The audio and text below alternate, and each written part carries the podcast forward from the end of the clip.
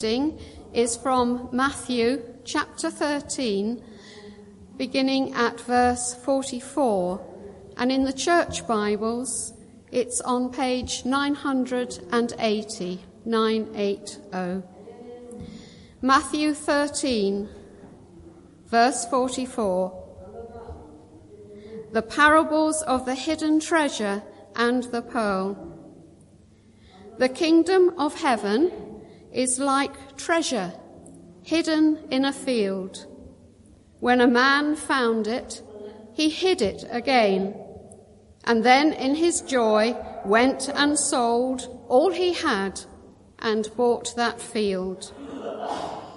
Again, the kingdom of heaven is like a merchant looking for fine pearls. When he found one of great value, he went away and sold everything he had and bought it. This is the word of the Lord.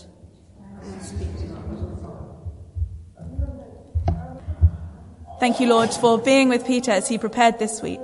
I pray that as he speaks, we would hear your words coming through him. Amen.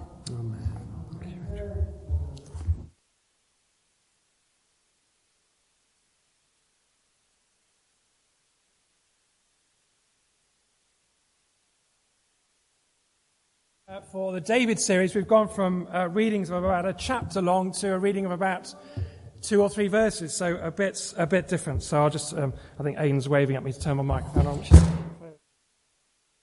So, just, there we go, I'm on. That's better. You can hear me, I think. So this morning we're starting a new sermon series, and it's a series called Enjoying God. And it's a series that's going to take us uh, right through to the beginning of Advent. And it's based on a book by a man called Tim Chester, and it's this one.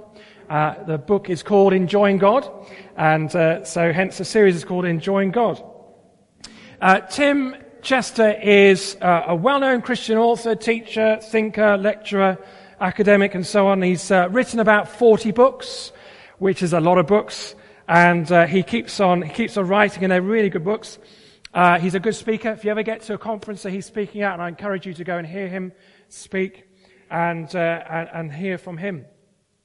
Uh, but enjoying God is a theme that I think is going to really help us to do just that, to enjoy God. Just think for a moment of the things that you enjoy. Uh, it might be just to sort of uh, think of a few examples. It might be a, an ice cream, having an ice cream by the seaside with your best friend or your loved one, and, uh, and just enjoying the view there. Uh, it might be enjoying a lovely sunset, or if you are an early riser, a, a, a sunrise, a beautiful sunrise. Uh, it might be uh, enjoying a beautiful symphony by your favorite composer. I'm not going to uh, name one because you'll probably think, oh, I don't like them. I like, I like somebody else. But, you know, uh, your favorite symphony by your favorite composer. Or it might be listening to a favorite song. Uh, Spotify, if you're into that kind of thing, uh, you know, or whatever it is, or putting on a CD, or uh, finding your favorite uh, tune to listen to or song. Might be that. Or it might be going for a walk in the countryside. Uh, my family know uh, i love doing that, just going out for a walk in the countryside. It's, it's wonderful. I enjoy that. But let me ask you a question Do you enjoy God? Do I enjoy God? I'm glad you do, Jenny. How do we enjoy God anyway? God is a person you cannot see. He is God. We cannot see him. Look along the row. You can see your neighbor sitting next to you. Uh, you know, they are there, visible. You can see them. You can talk to them. God is invisible. You can't see him. And so, how can we enjoy him in that way? Well, this is what this series is all about. How do I, how do you, how do we actually enjoy God? And that's a fundamental question that Tim Chester uh, has that underpins his book. How can we enjoy God? How can we experience more of God? In our everyday lives, even if we can't see Him. But we can. And my hunch is, as I, as I prayed through, uh, what, what, Lord, do you want us to think about this? Uh, my hunch is that this is going to open up for us as a church a whole new way of thinking uh, of relating to God as we explore this theme together over these next few weeks and indeed months. But there are two very important principles that underpin this, uh, this series, this theme, this idea of enjoying God, and we need to try and get our heads around these two principles before we go any further in this uh, series. The first one you'll know, uh, whether you are understanding it, that's another thing, but you'll know the first one. The second one is a little bit more tricky and takes a little bit more thinking about. So let's have a look at these two principles. There they are on the screen.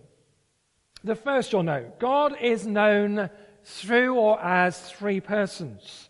And so we relate to Father, Son, and Holy Spirit. Of course, that is known, He is known, God is known as the Holy Trinity. That's the first principle. The second one is this. Our unity with God in Christ is the basis of our community with God in experience. Now, we'll unpack that a little bit, so don't worry if you don't get that. That takes more thinking about. The first one takes thinking about as well, don't get me wrong, but the first one we'd have heard at least. It's relating to God as Father, Son, and Holy Spirit, the, the three in one God. And that is key to enjoying God more. The, the fact that God is three in one, three persons in one Godhead. So think about it. When you pray, who are you praying to? Well, God is the answer, of course. And yet our minds are limited in understanding. We can't, our minds cannot get uh, our heads around this idea of God. Who is God? Uh, and, and in a sense, who are we praying to? Uh, and in a sense, it becomes sort of like an abstract force. And so that's why theology, Christian theology and, and Bible teaching encourages us to pray to the Father, to the Son, to the Holy Spirit, to the Holy Trinity. Are you with me so far? Hopefully you are. Now think about it. When you pray, and obviously this is a personal answer, when you pray, who do you pray more to? Do you pray more to the Father, or more to the Son, or more to the Holy Spirit? Now, the Bible and, those who teach the Bible tell us that doesn't really matter. And that is true. That is exactly right. It doesn't really matter. Because if you pray, just say, for example, you pray, you tend to pray more to the Father, or you tend to pray more, more to the Son, or you tend to pray more to the Holy Spirit. It doesn't really matter. And the reason for that is because of that first principle, which is simple and yet profound in its truth. Massively profound. And it's that we believe in the three in one God. So when you pray to Jesus, when you pray to the Son, you're also praying to the Father, and the Spirit is helping you pray to the Father or to the Son. Or you might pray, Holy Spirit, help me. Holy Spirit, encourage me. Holy Spirit, be with me. And as you pray that prayer, the Father hears you. And Jesus, who we know is on the right hand side of the Father, intercedes for us and helps us to know that the Spirit is with us wherever we are. So the first principle is this God is known as three persons. He is three persons. And so we relate to the Father, we relate to the Son, we relate to the Holy Spirit, we relate to the Trinity. If you don't get what I'm talking about, catch me afterwards and I'll try and explain. Uh, but theologians have grappled with this for centuries, so I'll, I'll do my best. The second one is also key to enjoying God. Our unity with God in Christ is the basis of our community with God in experience. Pardon? Okay, it sounds a bit complicated, but it is, it is at the heart of what we're trying to get at here enjoying God more. Think about it like this. What can you do, what can I do to be saved? Or think about it like this. If God was to hide himself, if God was to be hidden from you, what could you do to make him show himself? And the answer is nothing to both questions. You can't, nothing you can do. I cannot, you cannot achieve your own salvation. Now, some people try. They will do everything they can to save themselves. They will, they will absolutely, you know, do everything to save themselves, but we can't. And equally, you cannot make God reveal himself. And so you see, it's God's doing. And the next slide is going to sort of, there's a diagram that we'll see that, that helps us to, to try and understand this. There's nothing we can do to make God show us himself or reveal himself or to save us. You see the first arrow where it says God and then us? The arrow is going from God to us. It's one way traffic. God chooses to reveal himself to us. God chooses to save us. There's nothing we can do to save ourselves. There's nothing we can do to reveal him to us. He chooses that himself. He doesn't have to, but he wants to. And the reason is because he loves us that much. And that union, that fellowship with God and of God leads to our communion with him, our fellowship with him, our community with him. So the second arrow underneath is from us to God. That is us. Our response to his union with us is our community, our communion with him, our fellowship with him. Now, don't get me wrong, the Christian life is and involves a life of living felt experience of God. There's a real relating, there's a two way relationship going on of giving and receiving and of being loved and loving. Christianity isn't all about what's going on up here. It's not all about head knowledge. It's not, not all about facts. It's not all about knowledge. It's not all about morals. And yet those things are very, very important. It's a two way living relationship. A relationship we can experience in the here and in the now. And so those two principles, those, the first one of the Trinity, the first of, the, uh, of that relating to God, stand at the heart of how we can know God and enjoy Him more uh, and have communion and fellowship with Him. Now, some of you might be thinking, hang on, Peter, what about the Bible reading? You haven't talked about the Bible reading yet, so uh, let's, let's do that. Let's think at, uh, uh, as to how that relates to these two principles we've been thinking about. So, Matthew chapter 13, if you've got a Bible open, great. Uh, it'll be on the screen behind me. And we're going to look at what Jesus says about the kingdom of heaven. So, Matthew chapter 13 and verses 44 to 46 contain two very short parables of Jesus. And so, Jesus says this, and we'll think about what he's saying, and in the light of what we just heard about enjoying God. Jesus says, The kingdom of heaven is like treasure hidden in a field. When a man found it, he hid it again, and then in his joy went and sold all he had and bought that field. Again, says Jesus, the kingdom of heaven is like a merchant looking for fine pearls. When he found one of great value, he went away and sold everything he had and bought it. So, what is Jesus teaching us about? He's teaching about the kingdom of heaven, the kingdom of God. And Jesus loves using parables to teach about the kingdom of heaven. That's his mode of operating, his way of helping us to understand a little bit about what the kingdom of heaven is like. And here he says that the kingdom of God, the kingdom of heaven, is like a treasure that has been hidden in a field. Or it's like some fine pearls.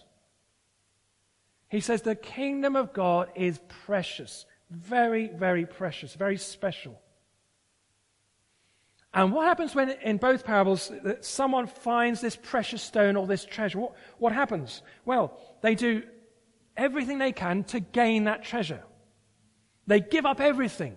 They give away everything they can and have to get that treasure, to gain that treasure, the treasure of the kingdom of God. And you notice what it says in the first parable about what happens when this man finds it. And what he does, it says, in his joy, in his joy, he sells everything he has to go and gain that treasure. You see, there's great rejoicing when someone enters or finds the kingdom of heaven. So let's, let's apply these two principles to these parables and let's see how it works out. So try and stay with me. Our unity with God in Christ is the basis of our community with God and experience. So how does, the, how does this man or the merchant find the kingdom of God? Well, they find a pearl. They find a great treasure. Did they put it there? No. They find it. It's not, they, they didn't put the treasure, they didn't put the gold or the, the pearl there. They find it. They stumble across it. They, they gain it in some way. And what is the result of them finding it? Joy. J O Y. They find joy as a result of it. They start enjoying God. They give up everything to enjoy God. One man finds a treasure and even hides it again so that he doesn't lose it. and no one else takes it away. The other one is a merchant. He finds a pearl. Now, you don't just stumble across a pearl. A pearl is found in the deepest part of the sea. You've got to go and find it. And he finds it and he says, This is a value. I'm going to, I'm going to get hold of this. I'm going to buy it. And Jesus is saying it is God who is Father, Son, and Holy Spirit who places that treasure there, who places that treasure there. He does it, we don't. Whether it's in the ground or the bottom of the sea or wherever it is.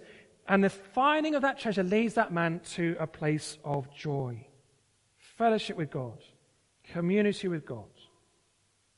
Our unity with God in Christ is the basis of our community with God and experience.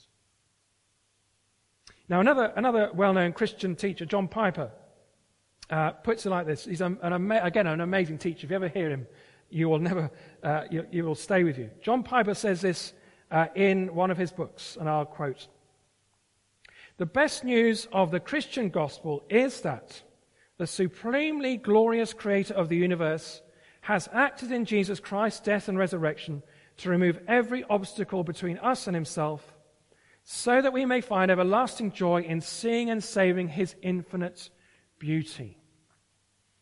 I'll read that again. It's worth, it's worth hearing again. The best news of the Christian gospel is that the supremely glorious creator of the universe has acted in Jesus Christ's death and resurrection to remove every obstacle between us and himself so that we can find everlasting joy in seeing and savoring his infinite beauty. God Himself is our treasure. And so the more we come to know God, the more we will be able to give up everything we have in order to know Him more and enjoy Him more. Now you may say this, and Jenny in effect said this to me at the start. I enjoy God. I do. And I say, wonderful. That's great. I, I, I applaud it. But let's just, let's have a think. Let's just sort of dig down a little bit. And I'm going to ask you a few questions as a way of sort of diagnosing if that is true in your experience. And only you can answer these because these are questions that are very personal. So just have a think to yourself as I ask them and be honest with yourself. So, do you often succumb to temptation? Does suffering and loss fill you with fear? Does your service for Jesus feel like drudgery? Does witnessing for Jesus feel like duty? Do the sacrifices you make for God feel like sacrifices rather than opportunities to express your delight for God and in God? Now, I'm not asking you those to, to make you feel discouraged or dispirited or, or inadequate or anything. I'm not. But I'm wanting to help you discern if that is true, that you do enjoy God and community with God. Because if you flip those questions around, they become this. And you'll see this. Enjoying God helps us to overcome temptation. Enjoying God helps us to endure suffering. Enjoying God helps to energize our service. Enjoying God helps us to be vibrant witnesses. And enjoying God helps to empower sacrifice. The truth is, is that God wants us to enjoy Him simply for the sake of enjoying Him. Let me try and, and illustrate what I'm saying. Um, now, I probably should have done this, but I, I could have had a plate of chocolates here. You know, you just picture your favorite chocolates, whatever they are. Thornton's, Dairy Milk, I don't know, whatever it is and, and you've got them on a plate. And you've also got a child of about five or six, and it just so happens to be their favorite chocolates as well. And so you've got uh, your chocolates, the favorite chocolates, and this child's favorite chocolate sitting on a plate in front of them. Do you think you're going to have to command that child to eat a chocolate?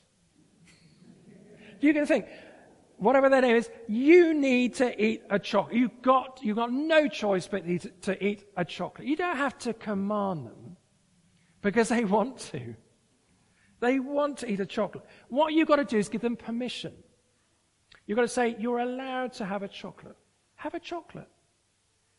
And they eat a chocolate and they go, mmm, that's lovely. And it's not duty. It's not hard work. It's not sacrifice. It's not religion, it's enjoyment. And the same is true and can be true of our relationship with God. He wants us to enjoy Him simply for the sake of enjoying Him, to savor Him, to delight in Him, simply for the sake of enjoying Him. And that's why Tim Chester says in his book, he says this. He said, God didn't create the world because he needed love or cheering up. He is the triune God who lives eternally in a community of love and mutual delight. Father, Son, and Spirit have all the joy they could ever want, and in a far richer, purer way than we could ever provide. So why did God create the world when he didn't have to? The answer is grace. Uncompelled, unmerited grace. He must have created us not to get joy, but to give it. So this sermon series is all about helping you and helping me to enjoy God more, to take hold of the treasure of the kingdom of God that Jesus is telling us about in those two parables and delight in his love and have communion, community with him. You hem me in, says Psalm 139 verse 5. You hem me in behind and before. But I'm going to finish with something practical that you can do this week, and any, anyone can do this this week. Whenever you're on your own this week, I want you to have a conversation with God. And it might mean turning off the radio in the car, it might mean uh, just whatever, uh, turning that off, or taking off your headphones. Or if you're on a bus and there's a conversation going on, it might mean putting on your headphones so you're not getting distracted by what they're saying. But have a conversation with God and we know God is Father, Son, and Holy Spirit. We know that. And it doesn't matter what you talk about. You can talk about anything. You can talk about the shopping. You can talk about the doctor's appointment. You can talk about the work you've got coming up. You can talk about the meeting you've had. You can talk about the meeting you've got coming up. You can talk about your neighbor. You can talk about your friend. Whatever it is, talk to God. Talk to God. Tell him what's worrying you. Uh, talk to him about what's filling you with excitement. Tell him about what your hopes are, what your fears are, what your dreams are. And by doing so, it's reinforcing this, this, this truth, this idea that we can have a two way relationship with God. At any time and in any, any place, we can relate to God. The kingdom of heaven is like treasure hidden in the fields. When a man found it, he hid it again, and then in his joy went and sold all he had and bought that field. Again, the kingdom of heaven is like a merchant looking for fine pearls.